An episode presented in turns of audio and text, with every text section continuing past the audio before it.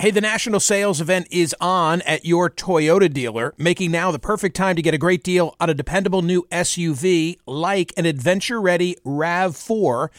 Available with all wheel drive, your new RAV4 is built for performance on any terrain, from the road to the trails, and with plenty of passenger and cargo space, plus available tech like wireless charging, you and your entire crew can stay connected. Or check out a stylish and comfortable Highlander with three spacious rows of seating for up to eight passengers and with available features like the panoramic moonroof. You can sit back and enjoy the wide open views with your whole family. Plus, both RAV4s and Highlanders are available in hybrid models, so no matter your style, you can drive efficiently and save on gas. Visit your local Toyota dealer and check out amazing national sales event deals on RAVs, Highlanders, and more when you visit buyatoyota.com. If you're like me, it's now the end of the day and you say, uh oh, what are we going to have for dinner? Well, here's the solution. Eating better is easy with Factor's delicious, ready to eat meals. Every fresh, never frozen meal is chef crafted, dietitian approved, and ready to go in just two minutes. You're going to have over 35 different options to choose from every week, including Calorie Smart, Protein Plus, and Keto. Flexible for your schedule, get as much or as little as you need by choosing your meals every week. Plus, you can pause or reschedule your deliveries at any time. Also, there are more than 60 add ons to help you stay fueled up and feeling good all day long. Factor is the perfect solution if you're looking for fast, premium options with no cooking required. Sign up and save. We've done the math. Factor is less expensive than takeout, and every meal is dietitian approved to be nutritious and delicious. What are you waiting for? Get started today and get after your goals. Head to factormeals.com slash smerconish50 and use code smerconish50 because you'll get 50% off. That's code smerconish50 at factormeals.com slash smerconish50. Get your 50% off. Hi, it's Michael Smerconish. Welcome to Book Club with Michael Smerconish, a collection of Michael's favorite interviews with authors from the last 30 years through today, on the air, on radio. What sets my book club apart is that I actually read the books. Book Club is now in session. This is our special guest, United States Senator John McCain. Now I'm going to ask you some questions. Thank you.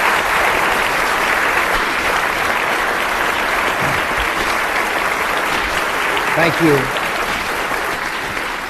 Could I just, uh, by saying thank all of you for coming today, it's a special treat for me to be in Philadelphia. Uh, as many of you know, I attended the United States Naval Academy, and many of my happiest, many of my happiest memories were to come here while I was in school there to the Army Navy game, where we, both midshipmen and cadets, were treated with tremendous hospitality and warmth by the people of Philadelphia, a long, long tradition that we have maintained for more than, I believe, 100 years. And uh, tomorrow I'll be attending the game. One reason being that my son is in his first year at the Naval Academy, and uh, he's doing far better than I did, I'm happy to tell you. And uh, I'd also like to mention of many wonderful people who are here today. Pat Croce, who's here. Pat, thank you for all you have done to motivate so many people for for so long. So I thank all of you for being here today, and we look forward to a great Navy victory tomorrow. and uh, at the same time, it's uh, really a transcendent event in the history of sporting events, the sportsmanship and the camaraderie that will exist both before and after the game uh, will be pretty incredible. Before the the uh, game tomorrow, uh, General Schwarzkopf and I do a little dialogue that's going to be on on CBS before the game starts about how uh, how uh, great the tradition is, but for four quarters we fight very fiercely against each other. It's a nice little thing, and I was privileged to be anywhere with General Schwarzkopf. Thanks, Mike. Thank you all for, and thanks for coming. there you go. Senator, this, this is the, uh, the Oprah portion of the program. You ready? You give it all Ready. up in the first paragraph. I don't believe in destiny. We're not born to become one thing or another, left to follow helplessly a course that was charted for us by some unseen hand, a mysterious alignment of the stars that pulls us in certain direction, bestowing happiness on some and misfortune on others. That's the John McCain philosophy. It is. It is, and the people we write about um, are people who, many of whom had wonderful and privileged. Uh, uh, advantages uh, as they grew up, and there's others who had uh, very, very difficult early periods of their lives and were able to develop the characteristics which we describe, which then determines one character. For example, I, I just flew back from London yesterday, and if you visit London, there's a wonderful museum called the Churchill Museum, and it's next to the bunker that Churchill was in in the beginning dark days of World War II when the Germans were bombing uh, every night. Churchill was very sick as a child. He had a mother whose behavior was terrible, a father who treated him very cruelly. They sent him away to a, one of these, quote, public schools at the age of nine. And uh, you read some of his letters to his parents as a very young boy, begging them to come and see the, to just to come and see him or allow him to come to for a visit and yet he obviously ended up as one of the great uh, figures of the 20th century. Wilma Rudolph, who we write about, was so sick as a child with polio she couldn't not only couldn't run, she couldn't walk, and she ended up as I'm sure that most of you are aware as an Olympic champion and a great, great American hero. So we we try to make the point that it's not whether you have the advantages or disadvantages, it's the characteristics that you choose which determine your destiny. Fools' names and fools' faces are often seen in public places. My mother, my 93 year old mother, that's a quote from her. Uh, she's quite a remarkable lady.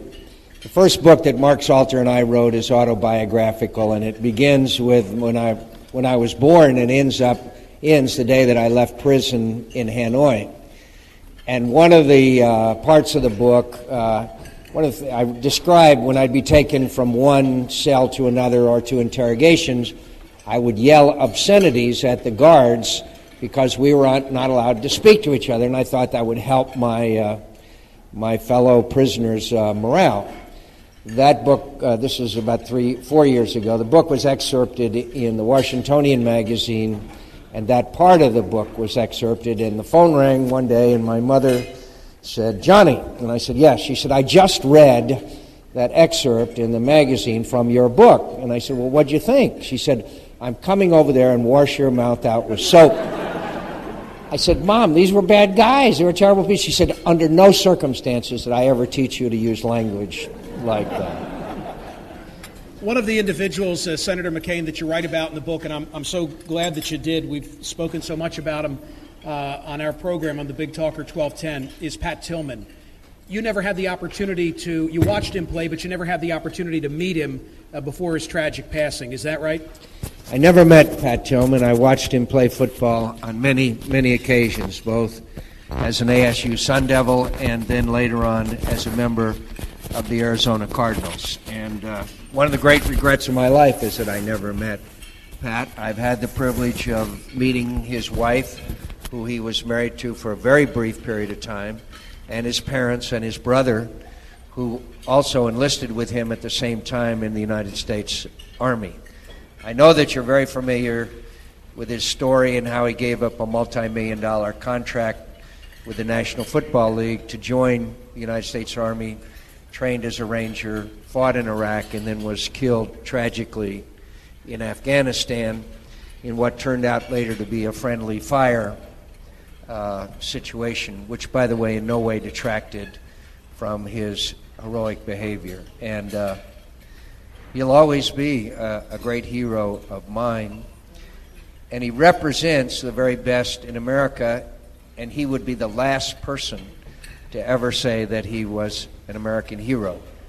By the way, Mike, you might be interested. He never gave a press conference, he never gave an interview after he joined the United States Army because he felt that he hadn't done anything that would in any way deserve him from being distinguished from any other brave young American. One of the points that you make in the book is that both he and his brother drove a great distance when they enlisted because they specifically did not want attention to follow their pursuits. Exactly. Senator, uh, did we do right by him? We, meaning the government? I'm, I'm so glad to have heard you say, and of course, everybody in this room understands that his hero status is not altered one iota by the way in which he died.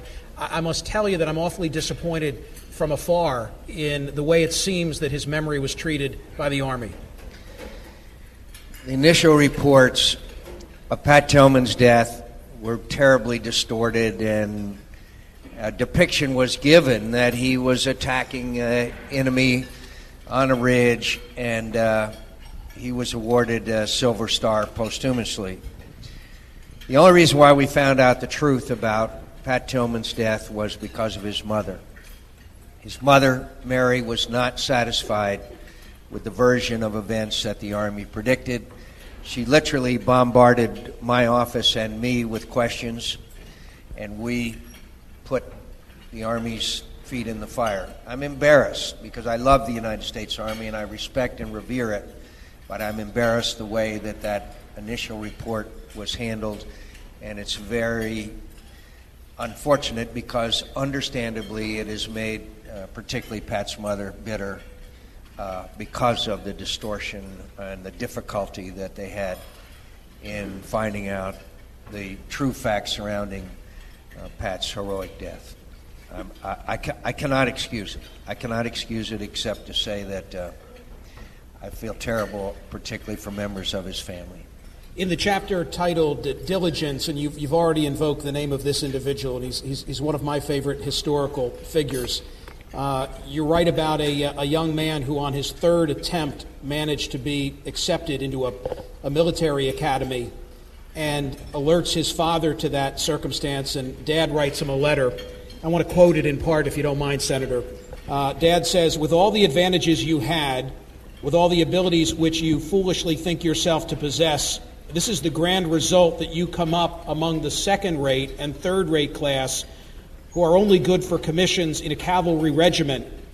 Now it is a good thing to put this business very plainly before you. Do not think I am going to take the trouble of writing you long letters after every folly and failure you commit and undergo. I shall not write again on these matters, and you need not trouble to write any answer to this part of my letter because I no longer wish to attach the slightest weight to anything you may have to say about your own achievements. That, of course, was uh, the father of one Winston Churchill. Uh, your point. And. Uh by the way, his father later died of uh, uh, what we call it STD, and and his mother was very well known for the multitude of affairs that that she had that she conducted in a very public fashion. Uh, and yet, the guy idolized his mother, idolized his father, did every manly endeavor one can imagine, including fighting in the Boer War and being captured and, and escaping. Uh, but he, he was a fan, fantastic and fascinating man. And let me urge you if you go to London, there's this bunker underneath the uh, Foreign Office for that when London was being bombed by the Germans during 1939 and 1940. And the British air, airmen performed in such incredible fashion in defending uh, England. Uh, he conducted business down in this bunker, and it, it's only been in the last year that they've opened it up. And uh, you can go, and it's very modern. They've got these things you can put in your ear and, and listen to his speeches and his statements. Two people in the 20th century had, I believe, the greatest command of the English language. One was Winston Churchill, and the other was Douglas MacArthur. And uh, when you hear his speeches and his statements, you know, all I have to offer is blood, sweat, and toil uh, never before in the history of mankind, talking about the Spitfire pilots of RAF, never in the history of mankind have so many owed so much to so few. I mean, incredible command uh, of the English language. And as a very uh, struggling author, I admire more and more his ability. And finally, could I, I, am over telling you this story, but everybody believed that Winston Churchill would just stand up in the, in the House of Commons and give a speech off the cuff he would, re- he would write and then he would revise and then he would rehearse in front of a mirror for literally hours before he gave one of these speeches, which appeared to be so just sort of natural and off the cuff. Lesson to all of us politicians, I guess. In the aftermath of the 7 7 attacks uh, in London on the, the, the, tube stations, I was invited, uh, folks in this room know this, to do my program by the British tourism officials because they were uh, worried about the lack of Americans visiting. And they said, Is there a particular location from which you'd like to broadcast your radio show? Thinking I would say the Tower or Buckingham Palace. And I said, The Cabinet War Rooms. So uh, I was the only uh, radio uh, person who has broadcast live from that facility of which you are speaking, and I did so just a month ago. Uh, an incredible experience. Senator, in, in the same way that I've told everyone they, they must visit the beaches of Normandy, I make the same point that you make about, uh, about Churchill. Uh, Churchill battled what, what he called his, uh, his black dogs. You write about one, Abraham Lincoln, and fighting his hypos, I guess is the, the way he pronounced it. What, if anything, do you make of the fact that here are two great figures who both battled bouts of depression? You know, I, have studied a lot of people's lives. I'm a student of history. Uh, in interest of full disclosure, I, you must uh, be told that I stood fifth from the bottom of my class at the Naval Academy. Uh, my old, my old company, my old company officer, I'm sure, would attest that in America anything is possible. But uh, uh, it's interesting how many of these great men and women men and women suffered at times in their lives from deep depression, that, that, that literally had these near suicidal bouts uh, of depression. And I have not yet figured that out, why exactly that is. Uh, but it certainly is an occurrence that is not just common to Lincoln and Churchill, but many other great figures that I have, uh, that I have studied uh, throughout history. Uh, I guess you're going to get to him, but Eisenhower had also some very interesting uh, experiences with emotion as well. Speaking of emotion, if, if there were a particular line uh, that caught me by surprise in, in the entire book, which I, I read and appreciated, and I, I, wouldn't say either of those things if, if they weren't true, it was this. Of all my memories of prison, many of which it may surprise the reader to know I recall fondly. I think I, I, I, dropped the book out of my Barcalounger. And when I, what exactly about your your uh, your imprisonment do you recall fondly? I was privileged to serve in the company of heroes. Those that I know best and love most are those that I spent time in Hanoi with. I was privileged to observe a thousand acts of courage and compassion and love. And the communications that we built up with each other, which the Vietnamese try to, to prevent us from doing, and the strengthening and the bonds. I, I, in the first book, I wrote about my weaknesses and failings. And if I did anything that could in any way be viewed as acceptable, it's because my comrades picked me up when I was down. They encouraged me, they gave me strength, and they forgave me.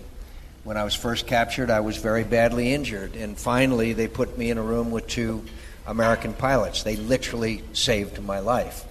And later on, when I was under significant pressures for a variety of reasons, they are the ones that allowed me to come out with a shred of honor intact. So, uh, and, and, and we did a lot of funny things together, and we did a, a lot of enjoyable things. After a couple, few years, last couple of years that we were there, the Vietnamese allowed us to be in rooms of 25 or 30 uh, in each cell. One Christmas we did a, a, Christmas carol in a, in a very funny way. We would put on skits. I taught the history of the world. Uh, and uh, one day, uh, and I finished teaching the history of the world in about two months, pretty rapid pace given my knowledge. and, and they said, because we had classes in our rooms. Some guys taught math, some guys taught language. I taught history, and they said, well, "I want you to teach it all over again." I said, "Oh no, you know, this is why I could never be a teacher. The first time you enjoyed." Anyway, to make a long story short, a guy one day uh, I got tired of teaching history, so there was always about ten guys, and I was teaching. I said, "Look, now today we're going to talk about the French and Indian War." Took place in Calcutta, India, and the French and the uh, Indian blah blah. And, this guy, in fact, a guy named Red Wilson, he graduated from Dartmouth. He raised his hand. He said, "Wait a minute! I thought the French and Indian War was in the United States, was in the colonies." I said, now you can teach this course. I don't want to take for granted that, uh, that, that folks know that aspect that you told in Faith of My Fathers about John McCain having been offered the opportunity to leave the Hanoi Hilton. And I, hope you don't mind if I ask that you give us the short version of the offer and its rejection. My father was named by Lyndon Johnson Commander in Chief of all the U.S. forces in, uh, in the Pacific. A very big responsibility, including Vietnam. And uh, I talk about at the very end of the book uh, an order he had to carry out to bomb Hanoi while I was living there. Very difficult for, for a father, as you can imagine. Uh, anyway, they, because of my father's position, they offered me an opportunity to leave uh, with two other people because they would release uh, groups of like three prisoners every six months or a year for propaganda purposes. Our code of conduct says you go home in order of capture and uh, I, I, refused uh, their offer of release. In interest of full disclosure, I'm very grateful that I did not know the war was going to last another three years. The, uh, the story of the four chaplains and its significance to Senator John McCain. Well, you know, there's a great controversy in American politics today that certain elements maybe have taken over the agenda of not only our Republican Party, but of our national priorities, etc. Um, I, think that there's a degree of intolerance in this country in certain areas. And basically, we talk about these four chaplains who trained together. One was a rabbi, the other two Protestant, and one a Catholic. And they were on their way to Greenland in World War II, and their and they, they had become good friends because they had trained together. And, uh, they, and their ship they were on was torpedoed. And the last that was seen, uh, uh, uh, there was not enough life jackets. All four of them gave away their life jackets. And the last that was seen of them was they were standing on the ship as it sank, holding hands, uh, uh, singing. And it's a remarkable story. As men in lifeboats and floating in the water pulled and swam away from the sinking ship, they beheld one last sight of the four men whose loving devotion to God and man had saved many of their lives. When the Dorchester rolled over, the four men climbed up to the keel. There they stood, holding one another's hands, praying to their one God together as the water rose around them. Just before the ship slipped beneath the waves, the chaplains raised their arms in the air, still holding hands and sang a sailor's hymn, ready to meet together their God. And yet, you're continually self deprecating in the book about your writing abilities. Well, my co author and real talent is a guy by the name of Mark Salter. We have been together for 16 years. He's been my administrative assistant. He has great talent. And what we do is we, in the evenings, we sit down together and talk and go through this process of selection and then, then talk. And we put it on tape, and I write some, and he writes the best parts, and then we, and then we put them together. And so, but it's interesting when you work with somebody for so long. Many of us have this experience. We're not only like brothers in many respects, but we think a lot alike, and so it's it's very easy because we we almost complete each other's sentences. Uh, it disturbs both of our wives very much, the, relation, relationship that we have, I might add. Senator, not everyone that you write about in the book is necessarily a, a household uh, word, and Ola McCarty seems to fall into that category. What a great story. She was a woman uh, in the state of Mississippi who took in laundry uh, for all of her life, uh, invested her money wisely, and had some people in Hattiesburg, Mississippi, who helped her invest, and she ended up near the end of her life with about $250,000, and she decided to do- donate it to the Uni- University Mississippi Southern University, and she did. She'd never been to the school. She had never met anyone there, and she donated that money as her her commitment to providing an opportunity for others who had not, uh, which to provide opportunities which she had never received. She was greatly honored for it. And uh, we try to write about people like her as well as Abraham Lincolns and the others of this world so that people will recognize you don't have to be famous. You don't have to be famous to exhibit character. You don't have to be famous. The only thing you have to have is a commitment to your ideals and serving causes greater than yourself.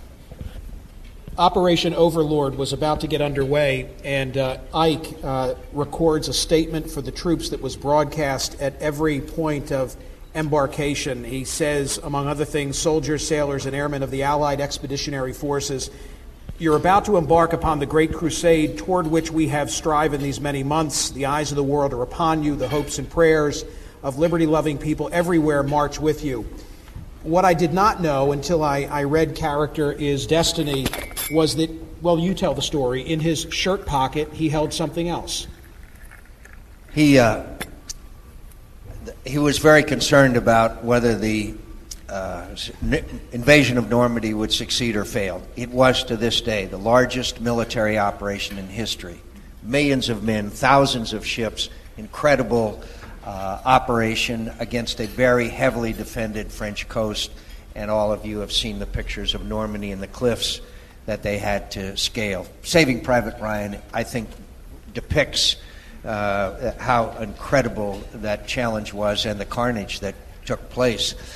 So Eisenhower was, and he had to delay for several days because of weather, the invasion. Make a long story short, the night before the invasion, he went to his quarters and he wrote two letters. One congratulating all of those who, who took part in this magnificent and gargantuan effort uh, for their success. And in the other letter, he wrote a letter of resignation, taking full responsibility for the failure of the operation. Now, my dear friends, in Washington, D.C. today, there is no one that I know, including this one, who would write out a letter of resignation for failure. And this is really about the kind of accountability that is missing in America today. And uh, that's one of the reasons why Eisenhower, including his poor standing at West Point in his class, uh, why he's one of my uh, particular heroes.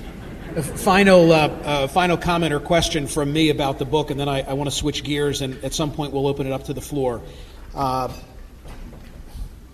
I will know, I will know, I will know. When, and, I'd, and I'd be glad to talk about this whole torture issue, which Mike and I have a mild disagreement on, but we will. You read the clip files, I see. Uh, yes. but uh, one of the things that the Vietnamese, the Vietnamese knew that they were never going to win the war, just very frankly, as Zarqawi knows today in Iraq, that they're not going to win the battle on the battlefields of either Fallujah or Ramadi or Hue or uh, uh, Chu Lai or any of the other places. In other words, Ho Chi Minh knew that where he was going to win the war in Vietnam was having the American people lose confidence and faith in our ability to succeed there, which is what happened. And I'd be glad to go through the history of the Vietnam War and whether we should have or shouldn't have, success or failure and all that. But the point is, that they felt knew that they were going to win the war in Chicago, in Detroit, and New York, in Philadelphia, and San Francisco, and they did. And so they tried to use us not so much for military information because military information that we have is very limited, but to get propaganda statements and anti-war statements and uh, tapes uh, and even films in some cases of us condemning our country and our involvement in the war. So, one of the first things that would happen in an interrogation is that the guy interrogated would bring in a tape recorder and say, Now, just make an anti war statement saying that your country ought to get out of Vietnam, etc., and confess to being a war criminal. And, uh, you know, he'd say no, and he'd say, Well, look, this will be anonymous. No one will know. No one will know that you made this, this confession. And uh, I, will never forget my first reaction to that interrogator was I said, I will know.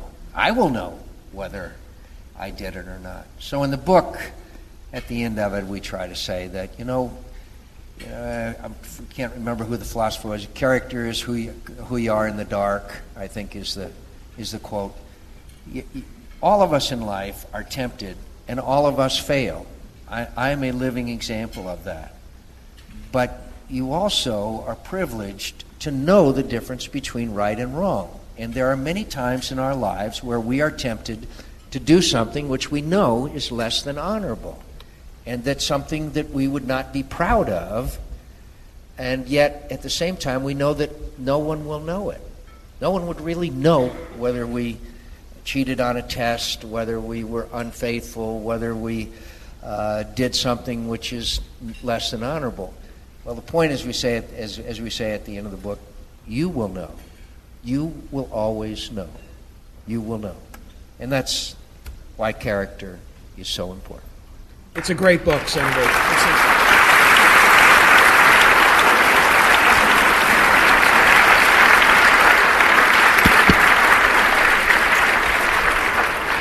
if I could just stay with the torture subject for, for a moment. I was afraid of that. By the way, that's pretty good staff work on your part. Uh, it was it was also let me just defend myself if I may. It was a column in the Daily News in which I said, "I for one hope that John McCain runs for president in 2008." I think that's the way that it was. Thank you. And what I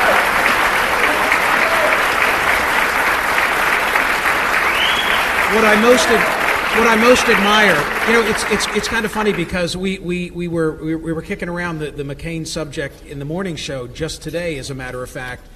Uh, and I was asked a question on the air why the, uh, the infatuation with the McCain candidacy. And my response was because he takes orders only from his own conscience. I, I love the fact, I love your independence. Even when I disagree with you, I respect you for your independence. And I find it to be lacking uh, today in Washington. Uh, on the subject of torture, the question that I have as a layperson who lacks your military credentials, uh, why, if, if, it, if it always yields unproductive information, is a recurring subject? Why are there people who apparently have expertise in interrogation who seem to always want to have it at their disposal? I think because there is a near desperation in the Pentagon to try to get intelligence, to try to foil these attacks that are so insidious and so awful and so terrible and tragic that are inflicted upon young Americans. I just before I came here, I saw the crawl on uh, CNN or Fox. I'm not sure which one. Uh, 11, 10 Marines were just killed this morning in Fallujah by an IED, and in one blast. And so there's this, this, this incredible and understandable desire to catch some of these guys and find out where these bombs are being made, where these people are being recruited, where they come from. We've got to get this intelligence. So I understand that. I mean, my God, that's we're talking about our most uh, precious asset. But I want to tell you a quick story. Uh, two weeks ago, I was out in Minneapolis uh, speaking at a dinner. The proceeds went for the families of those who have been killed in Iraq the guy there who asked me to go was a guy named General Vessey. He's not a name well known to you. He's in the Army for 46 years, had a battlefield commission in World War II, uh, was chairman of the Joint Chiefs of Staff. At the, at, uh, he was in charge. He was chairman of the Joint Chiefs of Staff when we did. The, remember the invasion of Grenada? He was over at the White House with Reagan. They were being briefed up to the last minute and told about last minute communications. The invasion was going to take place at night. Reagan was sitting there and he said to General Vessey, he said, General, what are you going to do? And General Vessey said, I'm going to bed. Reagan said, Well, I'm going to bed too. next morning, they got up and everything had gone well. The, the point is, this guy, 46 years in the United States Army, I said to him, General, what about this torture issue? He said, Any information that we can find out could never, ever make up for the damage that the image of the United States suffers throughout the world by doing it. I think that really very well epitomizes my, my position on this issue. My friends, I travel a lot around the world, usually at your expense. And I can tell you, and I can tell you that the image of the United States in the world is not good. The Abu Ghraib, which we could really talk about whether that was a matter of discipline or whether it was, which is a legitimate point, those films were showed on Abu Ghraib, uh, Al Jazeera, 24 7 for weeks and weeks and weeks.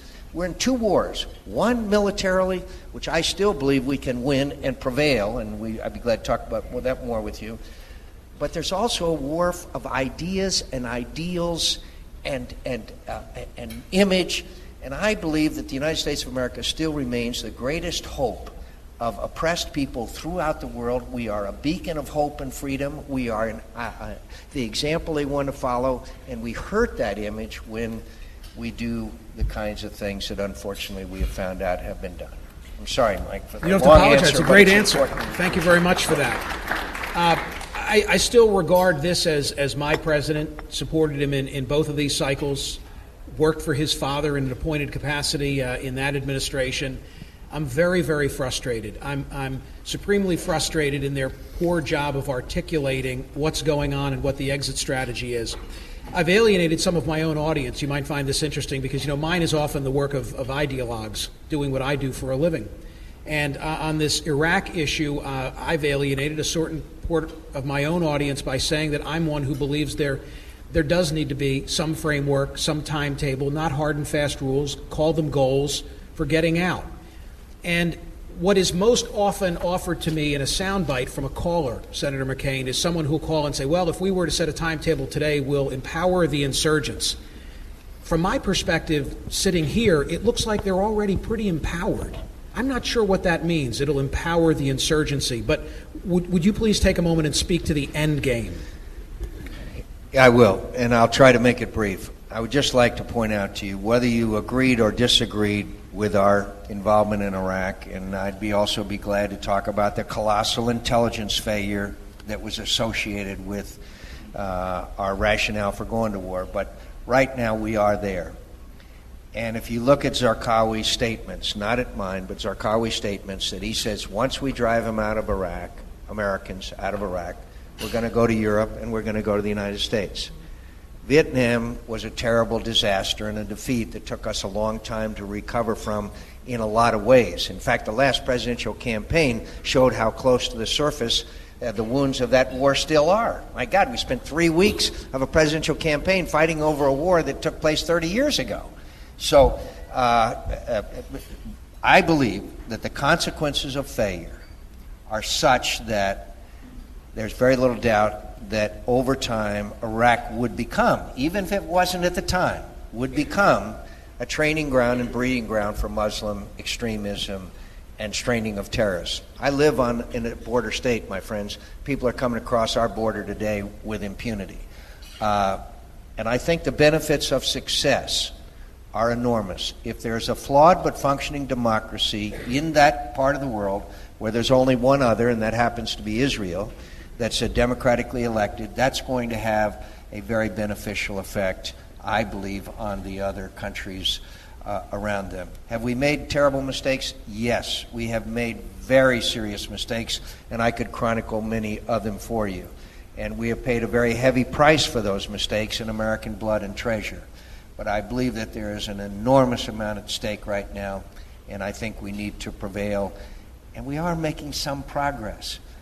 But Americans should have been told from the beginning that it's long and hard and tough rather than saying, mission accomplished, only a few dead enders. You know, you know all the quotes. Uh, uh, they're in their last throes, all, all of those. Uh, because I think it heightened expectations. Therefore, when it didn't turn out as many predicted, that there was great disappointment and frustration. When one member, Sorry for the long answer, but Not at all. important issue. When, when, when a member of, of Congress refers to another member of Congress uh, who served his country honorably as a coward, it's an outrage. It's an outrage, and it's also a symptom of the bitter partisanship that exists in our nation's capital today on both sides. Uh, I have been there for a long time, some believe too long. But the fact is that I have never seen such character attacks, such impugning of integrity, uh, such bitter uh, in, in, entrenchment in positions so that we can't reach across the aisle and do things that the American people want us to do. And that's why the approval ratings are so low of Congress. Everybody talks about the president's low approval rating. Look at Congress's uh, ratings with, with the American people. So If I were uh, uh, you, I would strongly advise you condemn this kind of behavior and you applaud people who do reach across the islands to try to work uh, in a bipartisan fashion on issues that don't lend themselves to partisanship. And so all I can tell you is that I think that the next election could be a very interesting one. Well, let, us go two elections. Let's look over 06 and go right to 08. Can a non ideologue capture the Republican nomination in 08? Well, I'd like to start out, if you don't mind, by asking your sympathy for the families and mothers of the state of Arizona because Barry Goldwater from Arizona ran for President of the United States, and Morris Udall from Arizona ran for President of the United States, and Bruce Babbitt from Arizona ran for President of the United States, Move and now. I from Arizona ran for President of the United States. Arizona may be the only state in America where mothers don't tell their children that someday they can grow up and be President of the United States. So I, so I ask your sympathy. You might remember in the last campaign there was some conversation about me being vice president of the United States. It wasn't clear which party, but I, you may remember that conversation. I was on Jay Leno, and Leno said, "Well, Senator, what about you being vice president?" I said, "You know." I said, Jay, you know, I spent all those years in a North Vietnamese prison camp, kept in the dark, fed scraps. Why the hell would I want to do that all over again?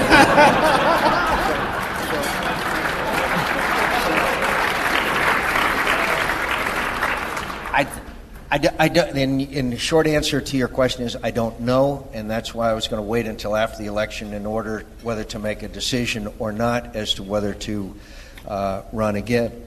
Um, it's it's a it's a very tough business. It's not beanbag, and uh, I would have to uh, think it through for for quite a period of time if I wanted to.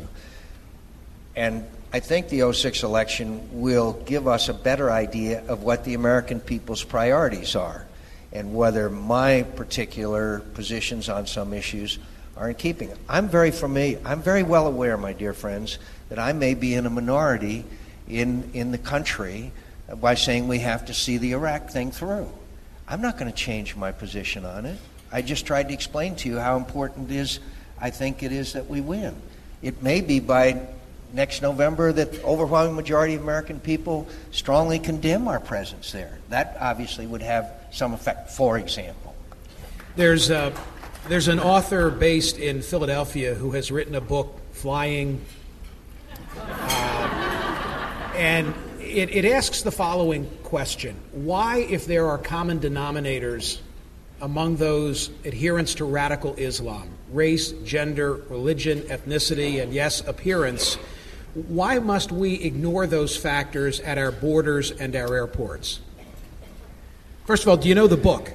I do. I, do, I, do, I, I know the book. It's wonderful. It's magnificent. It's one of the great, uh, one of the great, uh, one of the great works. Uh, I think it's up for a Pulitzer, as I recall. Um, this is a difficult balance because we know in our history, and not too distant history, there have been people who have been discriminated against because of the color of their skin. We know that. And we really want to avoid any return to that kind of treatment of American citizens. So you have to treat this issue with great care.